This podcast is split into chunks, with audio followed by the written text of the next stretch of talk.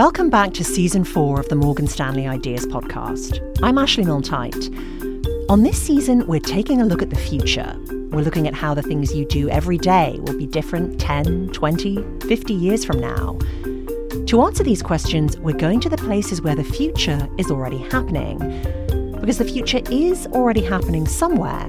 It's just a matter of knowing where to find it. Today's episode The Future of Housing. We're in northwest London and it's the end of a long workday. We're standing in front of a modern apartment building called the Collective Old Oak, which sticks out from the neighbourhood's architecture.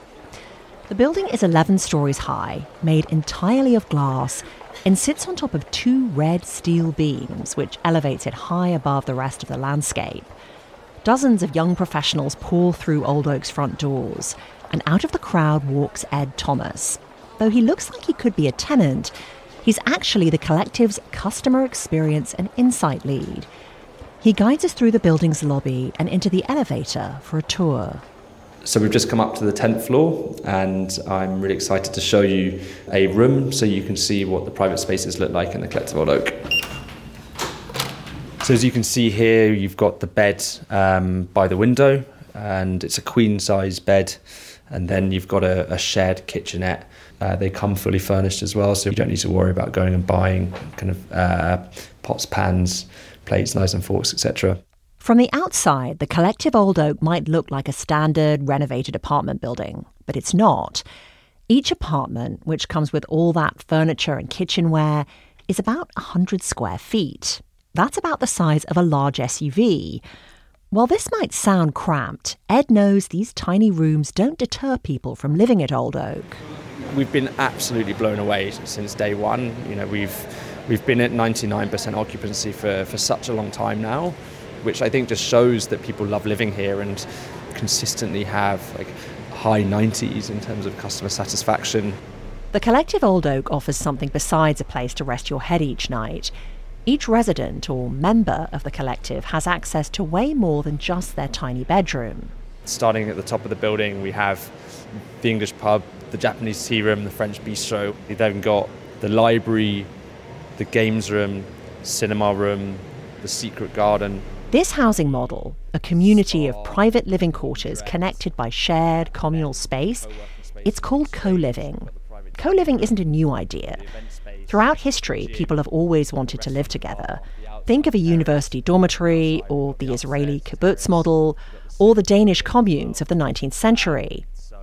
But the Collective Old Oak, which opened in 2016, is ushering those older models of co living into the future.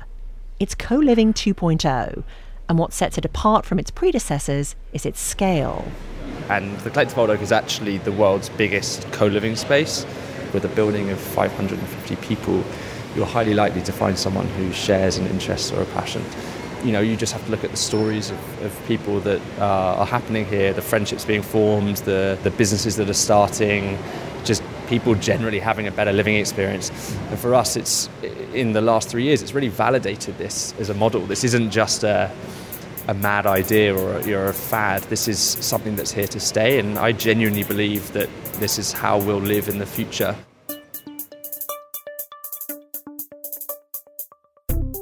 The collective sounds like a millennial's playground, but as history has shown, co living isn't limited to one demographic. Right now, co living might feel geared towards young people looking for a one stop place to sleep, live, and socialise. But in the future, co living could be an option for all families, older generations, niche communities, and everyone in between. On today's episode of the Morgan Stanley Ideas podcast, we're thinking about where we live. We're trying to understand why it's so much harder to find a home today than it was even 10 years ago, and why co living might be a solution to some of the housing market's greatest barriers. We're going to explore different versions of co living across the globe, from London to Portland, Oregon, and finally to Denmark, to see how we all might live together in the future.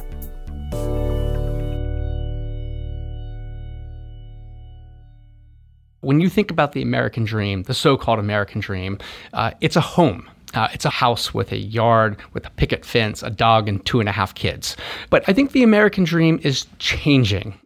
This is Rich Hill, the head of commercial real estate research at Morgan Stanley. And he knows it's not just this American dream that's changing, it's the whole housing market. And while apps and online services are making it easier to shop around for homes, a tighter credit market has made it difficult to secure a mortgage and actually buy a place to live. So we do have an affordability crisis that's really been driven by the housing crisis. We've had regulation of that uh, of the housing market, um, which is which has led people to rent, which has created a supply versus demand problem. There's a tremendous amount of demand for apartments, um, and that's led to accelerating rents. It's a it's a big problem, particularly in urban areas. And especially in cities like London, New York, or Hong Kong, when you're stuck living in super expensive shoebox apartments renting can sometimes feel isolating and not worth all that money. I think people are really hungry for two things value for money and a sense of community and potential. This is Samantha Garfield. She heads up strategic communications and growth for the collective. The collective's flagship co living property, Old Oak, is in North London, but they have plans to expand to major cities all around the world. In every one of the collective's locations, the trade off is the same. When a new member joins the collective, they make the choice to swap personal space for high end communal amenities. Instead of devoting 30% of their income to a tiny apartment, their money goes towards a sauna or group yoga lessons or a majestic library where they can host a book club with their neighbours. Your space is both yours and not yours, you don't have to worry about maintenance or upkeep. And at the same time, you can customize your life and try new things. I think more and more people will be inclined towards co living as an option because it allows them to pare their life back to the bare essentials in terms of what you own and what sort of work you take on for yourself, creating a lot more freedom for you to live the life you want to live.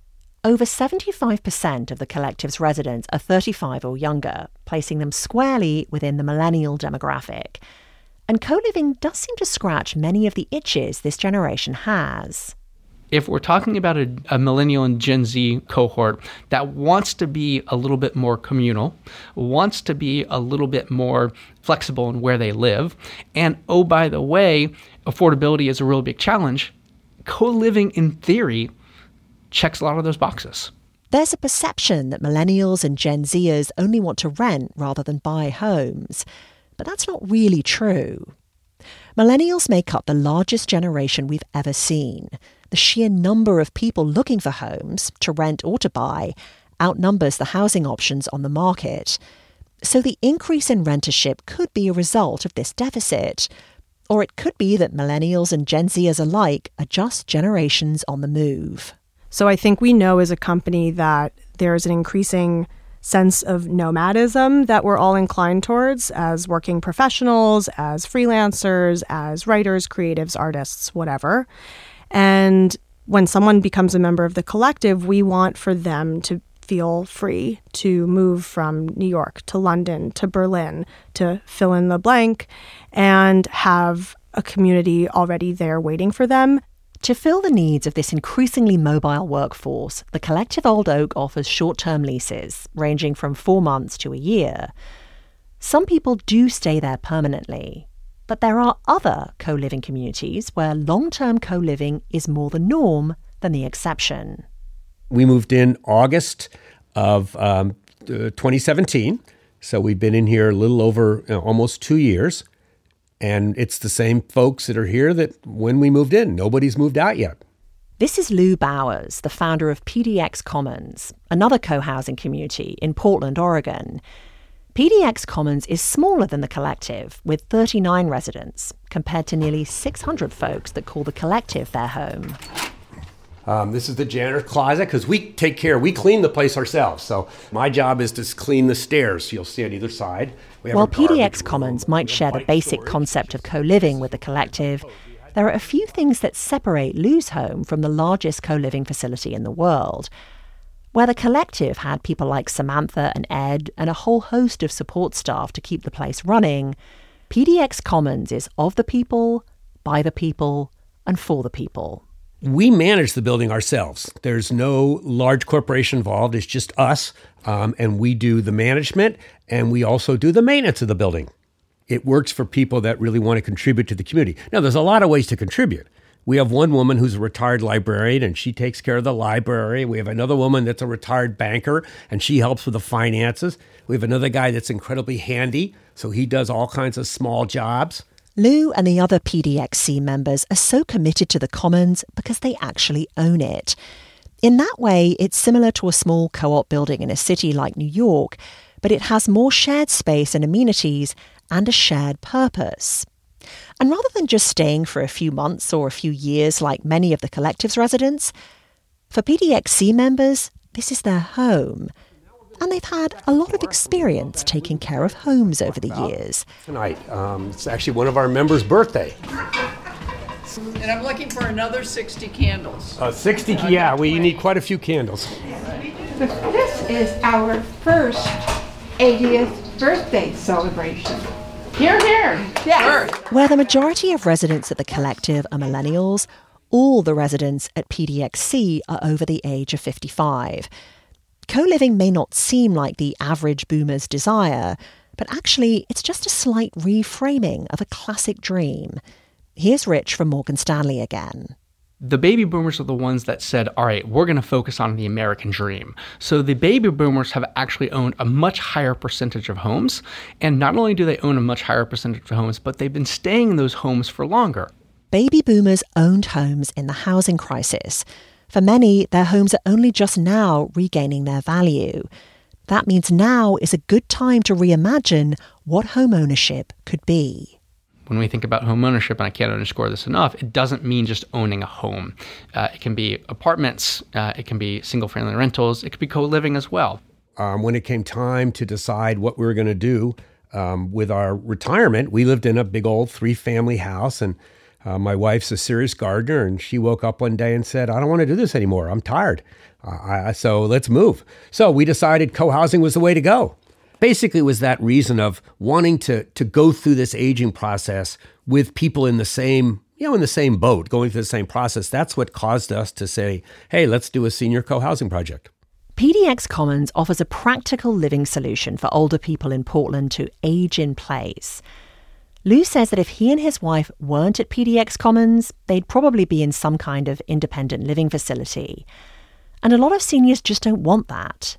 They want neighbors to take care of each other. So, the research about seniors aging has really said that one of the fundamental issues for seniors is social isolation.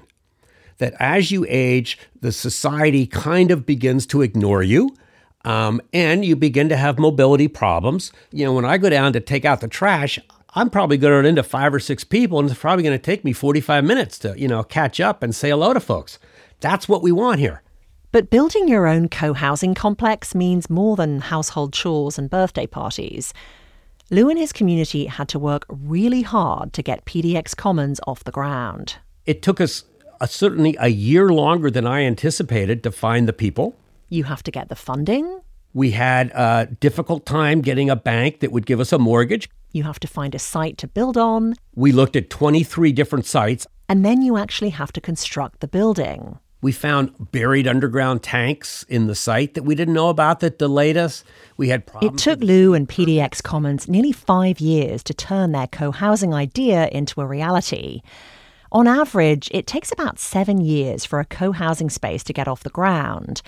And Lou thinks this is seriously prohibiting the expansion of co housing around the country and around the world it shouldn't take four and a half years. We should be able to do this in like two and a half, three years. I think that's a realistic timeline to build community and build the building. Four and a half is a, is a long time for some people to hang in there. Some of these problems, however, aren't unique to co housing. Rich recognizes the similarities and challenges in building any type of house from the ground up. I think in many cases, the, the co living market is is quite similar to uh, uh, the single family rental market or the apartment market or the or, or, or the single family home market. Um, when we think about this, uh, you still need someone to finance the building. You still have to have all the infrastructure. And in fact, you actually might, in some cases, need to have more infrastructure, but different types of infrastructure you do in a traditional apartment building. You still have to have all the insurance and the title insurance, but it just comes in a different form than what we've seen previously. These different forms might seem daunting for people who want to start their own co living space. But over in Denmark, there's a startup working to establish a template for co living that could move the model into the future.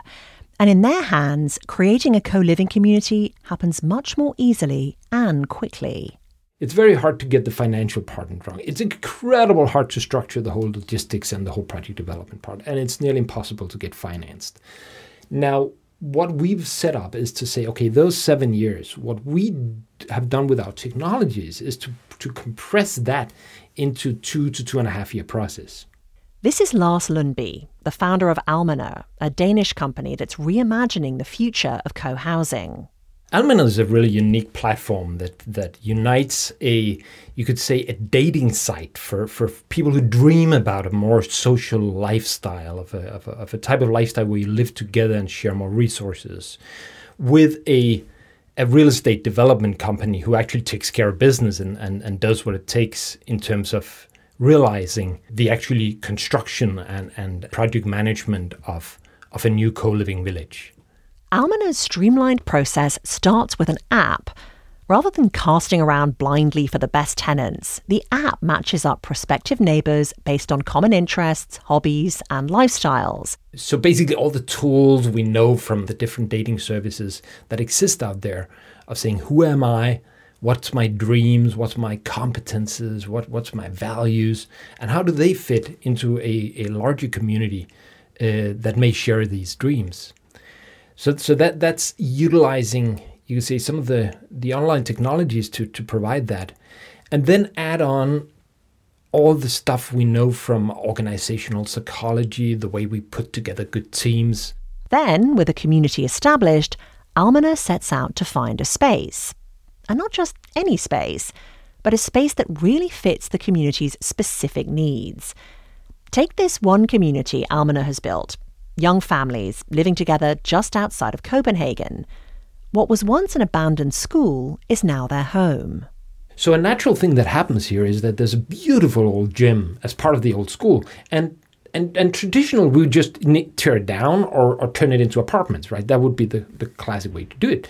But in this project, when you realize who these people are, that becomes a huge resource. Just think to have your own gym. How cool is that? What could that be turned into? A climbing hall, a, a sports facility. Uh, it, it, it has all these potentials that suddenly becomes a resource for the community.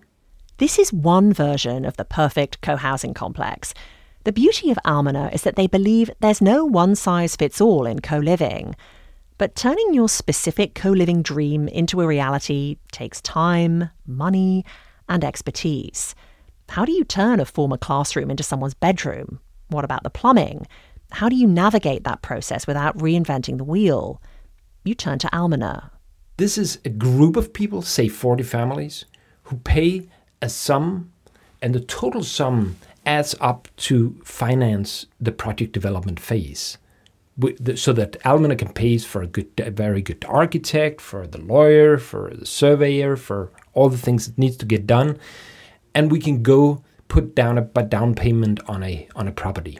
And Almena makes that funding process easier too. One person would have a hard time getting a loan large enough to fund a housing project of that scale. It's exactly the issue of how do you borrow money how do you how do you become, make a co- collaborative cooperative credit worthy? So what we've done is we established a f- foundation that is basically a bank. It it allows the the community to lend money, a small sum of money, into a, f- a foundation who then provides equity up towards a bank who provides the building credit, the loan for the building process. So it's actually you could say it's a small bank. But once you've got all that in place, how do you merge a couple dozen people's dreams into one cohesive reality? Almena doesn't just solve the logistics. They also facilitate conversations and workshops among new community members to make sure everyone's happy. At Almena's headquarters in Copenhagen, Lars is leading a planning workshop for a future co housing community. a shared summer home on the coast of Denmark. A group of 15 people arrive at the meeting and gather around two tables with a large white paper on each. It says must haves in one column, nice to have in the next column, and not necessary in the last. It's only the group's second meetup, so they're all strangers for now, but Almena is breaking the ice.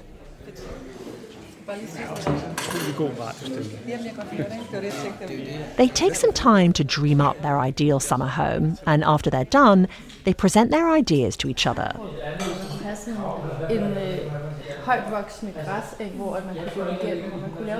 A hip looking young woman with short hair chimes in. She envisions a meadow and a small forest on the property. Then, a woman in her 50s suggests they create a space for live action role play. And a young guy in a baseball cap wants a petanque court. Regardless of everyone's specific desires, they all agree on one thing. They want that open outdoor space to be communal. They see themselves hosting parties or establishing traditions, like one week a year when they all make schnapps together, one suggests. Everyone seems to like this tradition until Simon, a member of the community, gets them back on track. He says they need to keep working on the community's slogan. This group is building a summer home. It's not going to be their everyday living space. But this same process that Almena has established has the potential to be replicated for people and properties everywhere. And no matter the community and specific housing goals, Almena believes that co housing can be the happiest housing option on the market. Just imagine uh, 25 families getting together who all have small kids. I mean, it takes two seconds, and you have this wild rumpus going on with kids just having the time of their life and all the parents looking at each other with happiness in their eyes and saying, Yes, this is the life we were dreaming about.